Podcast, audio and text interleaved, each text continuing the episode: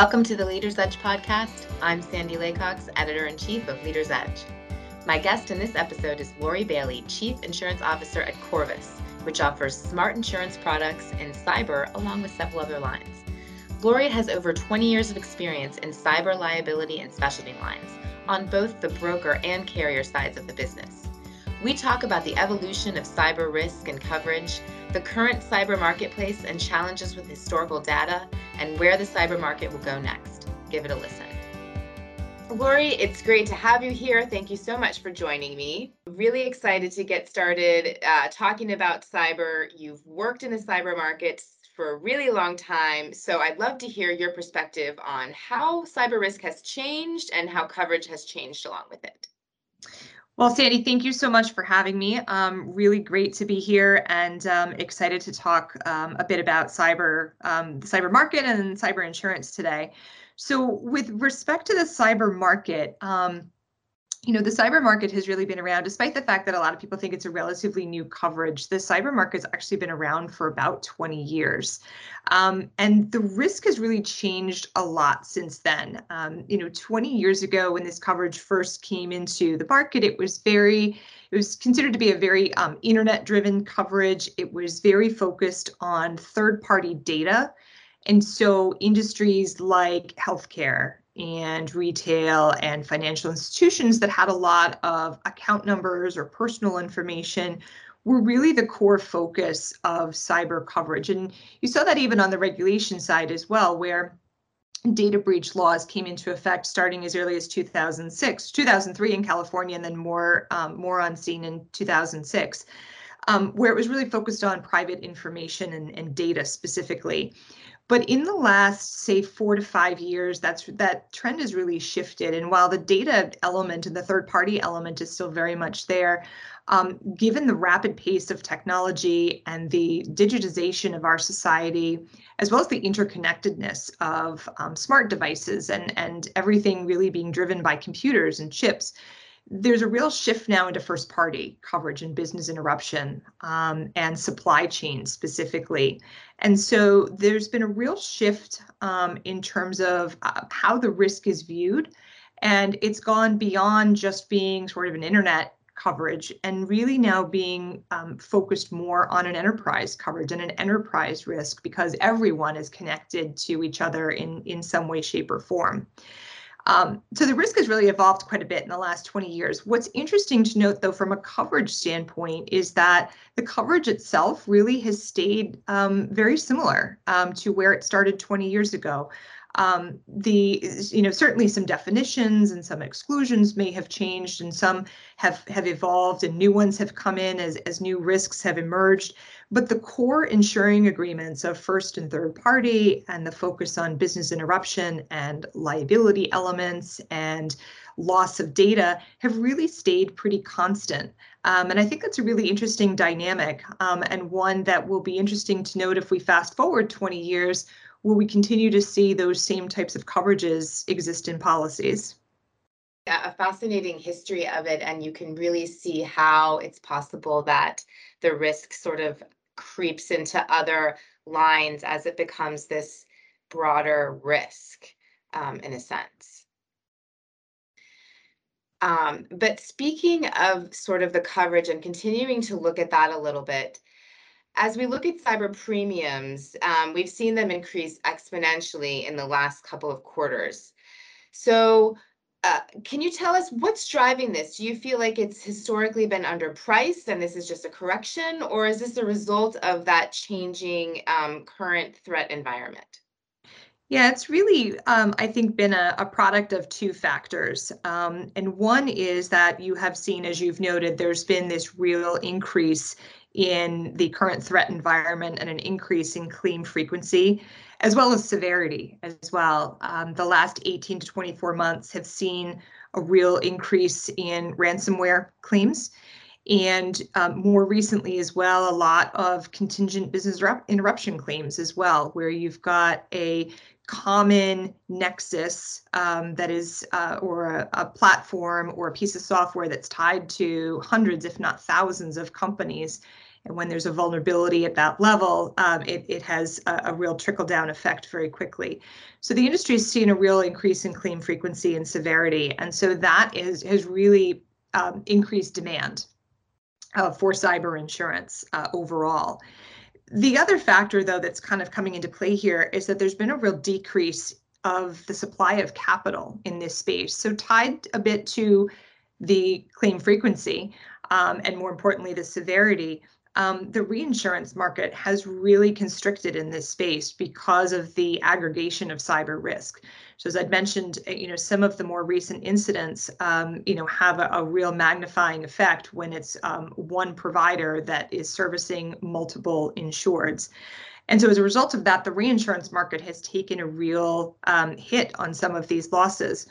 And uh, as a result, have have really constricted their supply of capital that they wish to put into this market until the market levels out from both a coverage and a price standpoint. Um, and and so um, because of those concerns and, and because of that sort of decrease in supply, that that also is impacting um, the, the the pricing that we're seeing. Um, and what's interesting about these dynamics is, you know, just kind of looking at the basic laws of supply and demand, either one of those by themselves would cause an increase in rates. So either an increase in demand or a decrease in supply. But what we're seeing happen now is these two are converging at the same time.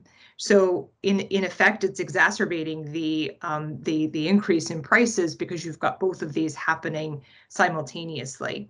Um, and some of that is, I think, you know, this is the first time we've really seen this type of activity in the cyber market. And as the market begins to correct itself and and um, look at rates and what are deemed to be adequate rates for these types of exposures, um, that's why you're seeing the um, the rates go up at the at the pace that you are, um, and and probably will continue to, to do that for um, for the for the short term foreseeable future until either one of these begins to um, begins to uh, come down, uh, you know, as as time passes on. So I want to go into that capacity um, issue, but first I want to go back to what you said in the first question. In your response was that the coverage actually hasn't changed very much over the past twenty years.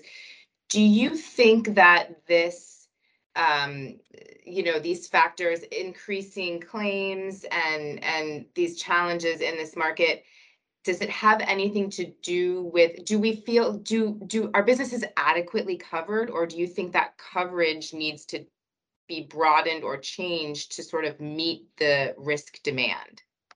Yeah, it's a great question, because I think that the, um, again, I think the core coverages themselves, I think are, are um, you know, again, have been around a while, and I think continue to address some of the, um, you know, the major needs that, that certainly insureds are facing at the moment. But what we're also seeing, too, is that um, the concept of silent cyber, um, which is, of course, you know, cyber that is um, sort of inherently picked up in other lines of business and, and haven't been specifically addressed or specifically excluded from those policy forms. And, and, and, and as some of those products continue to evolve and become more explicit with cyber, we're seeing some of those exposures now begin to translate into Um, into cyber policies.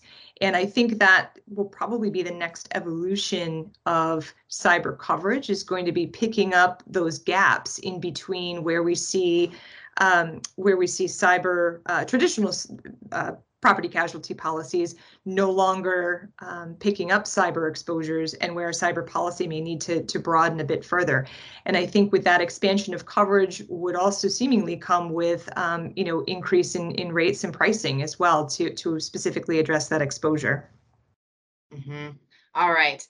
So let's go on to, um, so you discussed the fact that capital has um, started moving out of uh, of the market a little bit in response to losses. Uh, so we're going to look at first the challenges. You have a, a great underwriting history. So the challenges to underwriting cyber. Um, and then as part of that, can you discuss the lack of historical data available for modeling and how that's being solved in a way that may hopefully bring back some of that capacity into the market?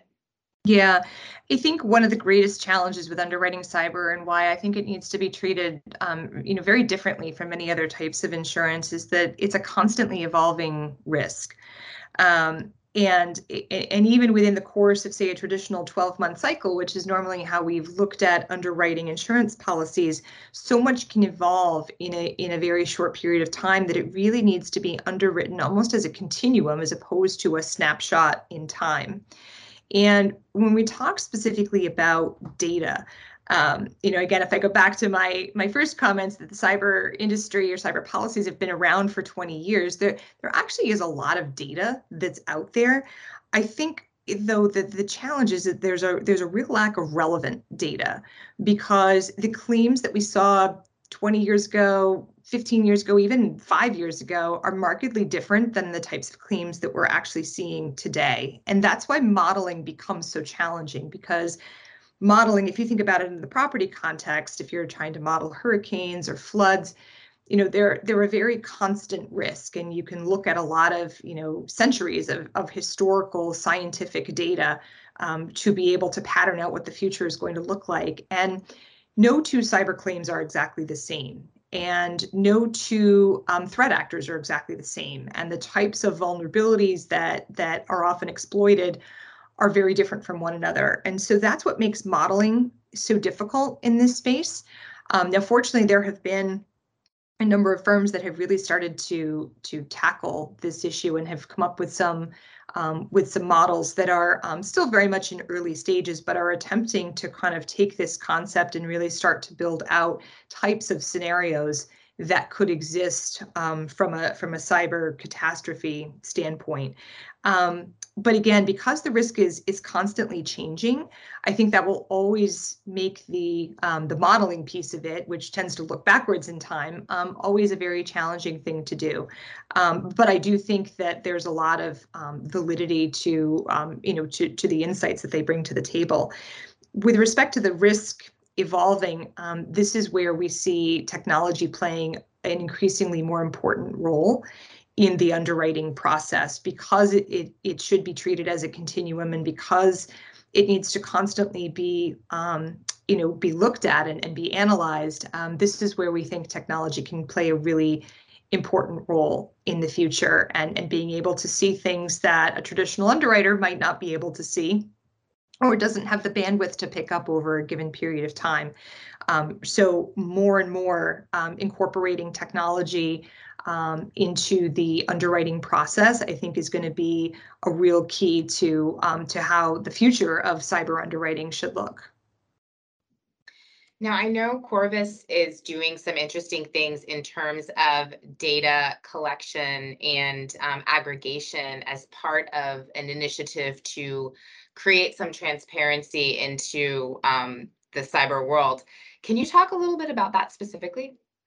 Absolutely. So, um, so one of the things that we know right now is of key concerns to our risk capital partners, and particularly for reinsurers, is this concept of cyber aggregation. Um, and as you pointed out, Sandy, we do collect a lot of that information as part of the underwriting process by doing a passive scan on every single submission that we receive. And, and through that scan, a non-invasive scan, we're able to gather a lot of information about um, not only about the demographics of an insured, but also the Um, the providers that they're using, in many cases, the um, the email providers, or the software providers that they're using. And so um, so because we have that information, we've we've created now a risk aggregation platform, which um, which includes all of that data and is available to our risk capital partners to Um, to share with them, you know, what the overall composition of the portfolio looks like. Um, so, for example, you know, any given partner that we work with um, or provider of capital could go in and could actually see in real time, um, not only, again, the composition by industry or limit, but more importantly, you know, what the concentration is with Microsoft, for example, or um, a particular hosting provider. And, and not only be able to see it, but also take action on it if it is um, overly weighted in a certain area, or if it is out of strategy. Um, you know, if there's a, a particular concentration in a certain industry um, that goes against the underwriting strategy, then, then we can take quick action on it. Um, we use this as, as, as underwriters, we use this as a company, um, but we also make this available to our risk capital partners. And we believe that transparency is really important, because by having a more transparent view of the portfolio, we're then able to solve some of these aggregation um, issues that the market is facing. And, and hopefully by providing greater insight into that, then Um, you know, then then um, bringing some more capital or some stabilization to that capital in the market going forward. I'd love to hear your thoughts on sort of data security standards. Um, so as we look at cyber risk in general, do you feel like some sort of data security standard, national data security standard, would help mitigate some of this risk? Um, and then what might that look like? Uh, should we be looking at G D P R for guidance, for example? Would love to hear your thoughts on that. Yeah, so um, so certainly when it comes to a national standard, um, you know, having seen the first data breach notification laws come into effect in two thousand three in California, and then um, you know, again, many more in two thousand six. I think the last one, did, uh, last state regulation didn't come into effect until twenty eighteen. As a company operating in the U S, you have, um, you know, fifty state different regulations to have to comply with from a data standard in terms of if if there's been a data breach, you know, what type of data and how quickly it must be reported and what must be reported to um, to specific customers. Um, it does make it very confusing um, for um, for many companies, and so having a national sort of data standard, I think, is um, is something that has widely been endorsed by a number of different um, groups and, and a number of different industries. Um, and I know it's been tried in the past to try and come up with some sort of national standard, almost kind of a, a minimum standard, if you will. Um, but certainly, we know there's a lot of support for um, for that for that data breach law. Um, but I think kind of going beyond that, too, there there have been a number of developments in this space, um, you know, not so much tied to data per se, but um, but tied to this idea of um, of particularly around ransomware events and reporting of of broader cyber incidents in certain industries. So there's a um, there's there's a couple of initiatives that are um, underway at the moment on Capitol Hill. One is um, a particular request for critical infrastructure, specifically to be reporting cyber incidents to the Cybersecurity and Infrastructure Security Agency, so that they can um, better, um, you know, better respond to these types of incidents that are impacting critical infrastructure within our country. There's also the, um, I think recently it's been proposed um, in the Senate, the Ransomware Disclosure Act, which would require companies to disclose to D H S Um, any ransomware payments that are made within forty-eight hours, so that they can now better track some of these um, ransomware groups, and more importantly, begin to trace some of the um, the payments that are being made, so that they can um, potentially subrogate and, and get some of that back. So we're seeing, again, much like we, we've seen the risk evolve, we've seen now the regulation evolve, and kind of turning away a bit from data breach standards and really more into just cyber reporting overall. Um, and I think there's I think there's some real merit to these, um, and and the more that we can employ the support of law enforcement and other governmental agencies, um, there's been a, a, quite a bit of talk around public-private partnerships in this space. Um, you know, we think that we can um, certainly create a more cyber-resilient society. Um, and and by having a uniform set of standards that everyone's operating under, um, certainly lessens the confusion that exists when when some of these events occur. Yeah, it seems like definitely the a lot of this is working towards not just more standards, but transparency into what's happening as well, with the reporting and the um, and the you know the regulations around that, around payments and ransomware and that type of thing. Um, so let's look a little bit into the future uh, before we go, and give us your thoughts on where you see the cyber market poised to go next. Yeah, so I think, um, you know, that as I'd mentioned throughout, I mean, the cyber market's at a, at a really pivotal point right now, um, you know, in terms of um, looking at coverage and addressing, you know, some of the silent cyber issues, but also, you know, kind of dealing with this supply demand issue, which is really having an impact on um, not only rates, but also on capacity. I think as we look um, as we look to the future, I think that um, I think it will take some time. I think we're starting to see coverages begin to evolve and really trying to address some of these broader systemic issues that the market is facing. And um, as as coverage begins to um, address some of these, I, I do think that we'll see um, you know, pricing, hopefully pricing and rates begin to stabilize, and, and some additional capital kind of flowing back into the, the market to be able to support the types of coverage that, um, you know, that, that companies are looking for. But that really requires um, a number of different things. It requires, um, you know, companies to be very focused on cyber hygiene. Um, and, and what that means is really, you know, kind of focusing on cyber awareness and building that as part of Um, as part of their overall risk management um, through the entire organization. It's going to require the assistance of public-private partnerships and, um, you know, kind of, uh, you know, uh, tapping into some of these resources and and and creating better guidance and, and infrastructure, and in some cases, um, you know, lessening liabilities associated with making these these events more known and and allowing law enforcement to really um, begin to Um, begin to go after some of these threat actors. Um, and of course, the insurance industry as well, and making sure that that the insurance, that the coverages continue to evolve and provide the types of coverage that that companies need. Um, but I think that there's a, um, I think there's certainly, we've seen the market grow over twenty years. It's it's gone from, you know, practically nothing to, you know, over three billion, depending on the reports you read, anywhere between, um, you know, three and five billion in gross written premium. And and the world is certainly becoming more digitized and um, and more connected. And as a result of that, you know, this this risk is just going to continue to to grow. And so um, so we certainly see that there's a, a future for cyber insurance, and, um, you know, and it will continue to evolve just as it has um, over the last two decades. Lori, thank you so much for chatting with me. This has been uh, really insightful. Uh, this this constantly changing market. It's great to get an expert uh, an expert view from someone who has been with it since the inception. So um, thank you so much for joining me, and I hope we get to talk again. Thank you so much. I really appreciate the time. That was Lori Bailey, Chief Insurance Officer at Corvus. I hope you enjoyed it, and don't forget to check out the rest of our podcasts at SoundCloud, Spotify, and Apple Podcasts.